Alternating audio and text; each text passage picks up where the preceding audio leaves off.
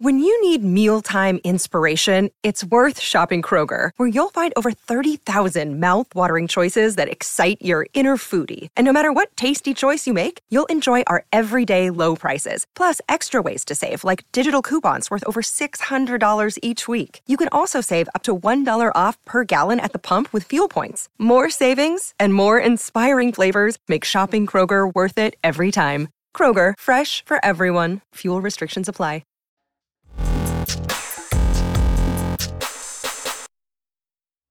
Dallas Mavericks today coming at you on a Monday. Harrison Graham and Jeffrey Cooperstein here. And Coop, 10 game check in here to start today's show. Yes. 8 and 2. And we got to talk about this dynamic duo, Luka Doncic and Kyrie Irving. It was a slightly slow start for Kyrie, but he has certainly picked it up in the past few games, especially last night.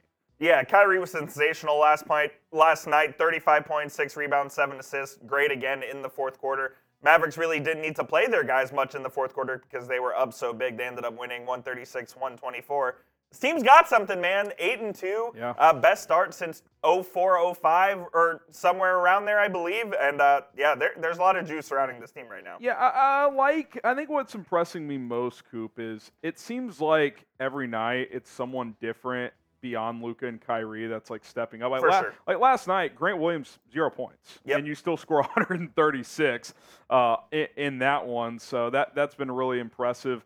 Uh, you look at uh, what these two guys have done through 10 games so far, and it's just been sensational. I mean, Luka, I think, is very much in the conversation. I think he's the front runner for MVP. to be MVP, arguably the front runner. Kyrie, it was a slightly slow start. Not like he was bad early, but he's definitely picked it up. That three point percentage has skyrocketed after struggling from downtown early in the year. And What's impressed me the It's most. Harrison, is is the efficiency in which they're doing this. Luka, 52.6% from the field, over 40% from three.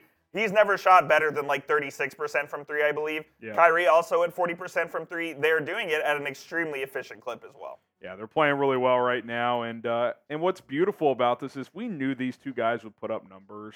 Um, maybe not like quite the efficiency for Luka. Like he's been more of like a 48, 49 Yep. from field, mid 30s from three guys, obviously out shooting that in both statistical category. But the role players, Coop, again, it's like different guys each night. That's what's impressing me. And look, uh, to win a title uh, since 2000, some chat stats here for you guys. You got to be at least six and four through 10. Mavs are at eight and two. So congratulations, uh, the Mavericks have a chance to Officially championship. title contenders. And if history is to is to repeat itself, here are some teams that will not win the NBA title. notable ones. The Phoenix, Phoenix Suns. the Lakers and the Clippers, which we'll talk about the We'll talk about the Clippers on. in a minute. Uh, but those top two, Cooper considered maybe along with Denver the top three in the West. You could throw Golden State in there as well, at least on paper heading into the season. Now, I'm not going to dismiss those teams' chances 10 games in of winning a title, but it is an interesting thing that since 2000, you at least have to be 6 and 4 through 10 to win a title. And uh, those two teams, who are at worst two of the top five in the West on paper, uh, have not or will not be able to uh, reach that mark. Yeah, it's pretty crazy what the Mavs are doing right now. And obviously, you know, 10 games in's a little early to really be talking about title and even playoffs for that matter. But I really do think you get a good read of what a team will be after the first 20 games. So the Mavs are 8 and 2 through 10. Here's their next 10 games. So uh, New Orleans again tomorrow night. Then you have Washington on the second night of a back to back. This stretch here is interesting. Milwaukee, Sacramento, Lakers, Clippers. That's a tough four game stretch. Even And the Rockets have won six in a row. Rockets are good too. And then you have Memphis, OKC, Memphis. So, I mean, Yeah. this is a tough game stretch coming up, and we'll learn a lot about this team going forward here. Yeah, we talked about it earlier in the year. You get Memphis twice there. Still no Ja Morant in those games. So getting them three times before Ja comes back is is definitely a favorable schedule thing that fell in the Mavs' favor. And look, the Mavs' schedule coop has not been murderer's row so far, but They're what- taking care of the business they need to take care of. Exactly. Like I look at the next two games, uh, Pelicans and Washington. Like you really should probably win both of those. Maybe you split because they're both roadies, but um, you know, I, I, think I look at this next ten. It's definitely tougher than the first ten. So like, if they can go six and four or better in For this sure. ten, like then you're you're really feeling good about where you're sitting as a basketball team. Even 500 would have you at 13 and seven through 20 games. So I think that uh, the Mavs are definitely like whether they're NBA contenders or not, which we'll ask you title contenders or not, which we'll ask you this: Do you think they are? Type Y for yes and for no. They're definitely high level Western Conference contenders. Like I, I, think at this point again, it's early. I'm not gonna just like be like, ah, you know, I, I can't say that. There's a bit of a heater right now. No, like they look like at least the top five team in the West. Ten games into this. Thing. Look, me and you both were pessimistic about this team coming into the season, and I think they've blown all those expectations away. And now we have to start adjusting some of our expectations for what this team can be going forward. No doubt about it. Type Y for yes, type in for no. Are the Mavericks title contenders? Now, let's dive into a rumor. Now, we're not saying, oh, Kawhi is going to be a Mav.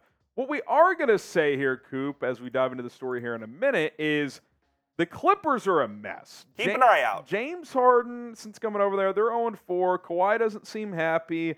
There's something to monitor. We're going to dive into this story here in just a moment. You're not going to want to miss it. But first, we got to talk about our sponsor, Prize Picks. Football season's been going on for a couple of months. NBA's in full action now, college basketball, and it's not a better time than right now to play daily fantasy sports with PrizePicks because you got all the major sports going on NFL, NBA, college football, NHL, college basketball as well. And you can cross over sports with your picks as well. All you do is pick two to six players on any given entry.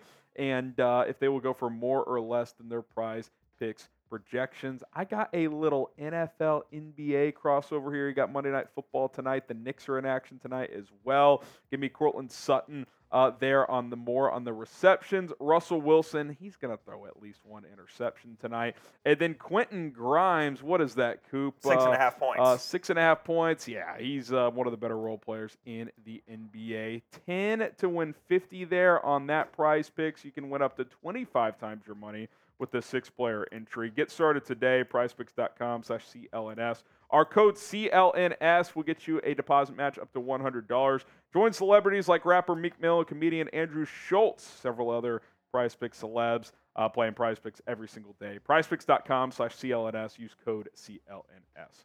All right, Coop. Let, let's dive into this Clipper situation. It's interesting, man. Look, it's early. Anytime you trade for a big name like James Harden, it, you got to let it marinate. It's going to take some time to adjust. But I will say this the Clippers, that feels like a tense situation right now because when they made the move to go Kawhi Paul George combo back in 2019 after he uh, won the title with Toronto, like that felt like a hey, we're ready to win a championship type of move. And the Clippers, it just has not lined up. Hasn't Kawhi's worked. been hurt. Paul George has been hurt.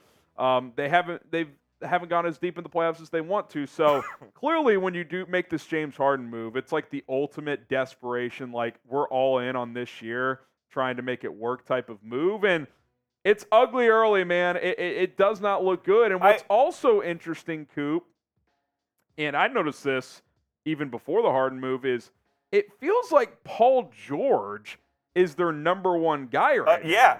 Uh, Ka- Kawhi has had a diminished role here, especially with James Harden coming in. And there was a point yesterday where the Clippers were playing, and Kawhi looked very frustrated coming over the bench and whatnot. Uh, like it says here, he's averaging his least points per game and field goal attempts since 2015 16 when he was with the Spurs. It's something to keep an eye on, man. They're winless with James Harden. It was weird yesterday where there were less than two minutes left. James Harden checks in for Russell Westbrook. Westbrook's been closing in in uh, in games with the Clippers here this season so far. They take him out with less than two minutes remaining, so I don't think even Tyronn Lue knows exactly what's going on there. It's interesting, man. It's just it's a weird situation down there in, in LA. I kind of came to this conclusion watching the Nuggets last year. I was kind of starting leading that way, but I firmly believe that the best way to win titles right now in the NBA, and it, and it changes. There was a big three era. That, you know, it, it, it fluctuates. It's like all sports. Like it's it's fluid. Like it's true today, not true tomorrow, all that stuff. Shout out JJT. Uh, yeah. I think the best way to win a title is with two superstars and role players around. No doubt. I think when you go three or more, A, they eat up too much of your salary cap, and B, the egos get in the way. There's too many cooks in the kitchen. Like, even Russ, like I know he's not on a major contract anymore, but like he wants to play a big role. Paul George and Kawhi, they were the nucleus pieces on this. Now you have Harden. We know how big his ego is and how big his contract is. Like it just it's too much, man. Like, and that's why we see Phoenix off to a slow start. Like, I know there's been injuries there, but like you get too top heavy like this, Coop. Like, a you need depth. B like who do you go to in crunch time? Like, it, it just becomes a problem. And I like it with the Mavs right now, where it's like, hey, we're playing through Luka and Kawhi. Everybody on the team understands that. that is what the, this roster is built around. Sure, there's decisions to make, like in crunch time, or is Luka bringing the ball down? Like you still have to feel those things out if you're Jason Kidd, but the Clippers got a problem, man. They have a it- problem it's for sure. big problem, And right that's now. why I think it's interesting that it's working out so well with the Mavericks. I think Kyrie has really put his ego aside and has said, look, I am the second guy on this team and I'm going to lead this team in other ways. Kyrie's kind of the voice that's in the locker room and off the court, whereas Luka is obviously the one leading on the court. And like I said, for my money, front runner for MVP so far through 10 games. Look, the Kawhi thing's something to monitor. He has what could be an expiring contract this year at 45.5 million, has a player option for next year. At this point, I assume he's picking that up. I'm not saying the Mavs could trade for him, but he's a name to watch at the deadline. Yeah, if, and if look, you're asking me. And look, I know I just said that you win with two stars and role players. That being said, if Kawhi becomes available, at minimum you're checking in. Like you're, you're, you're not doing your job. And he his play style fits the mold of like if you have three stars, like he's a two-way player. He's gonna be he's gonna be locked down defensively and The- Kawhi and Paul George don't work because they're too similar, I think. Yeah. It, it doesn't work out. And, you know, the Mavs really do still kind of need an upgrade at wing. If they could pull this off, man, they would make the Mavs true title contenders, I think. But, and I- I'm not saying it's likely by any means, but it, Kawhi has shown when he's not happy, he will force his way out of a situation. Let's just see what happens. I mean, just spitballing here. Like, what what are the Mavs' assets? You have the two first round picks. Josh Green, Jaden Josh Hardy, Green. I, Omax. I mean, even like, see, like uh, Grant Williams. Like, I mean, you're gonna have to make a big offer. It, it would be a huge offer. off. It's something that Nico Harrison probably doesn't have the ammo to do, but To me, he- Lively's untradeable. Uh, yeah, right you're now. not giving up Lively. Yeah. Um, but Nico has shown the propensity to go for the big trade as he did with Kyrie last off, uh, last trade deadline. So Be interesting. see man. what happens. This is something we'll check in on in like a month or so. We'll revisit. See what's going on with the Clippers. What do you guys think? Should the Mavs trade for Kawhi? And if you think they should, throw your trade ideas in the comments as well. Type T for trade, type P for pass. Exciting times right now. We'll be back soon with more Mavericks videos. Pelicans tomorrow, Wizards on Wednesday. So we'll keep you guys updated with everything going on there as well. Let's go Mavs, baby.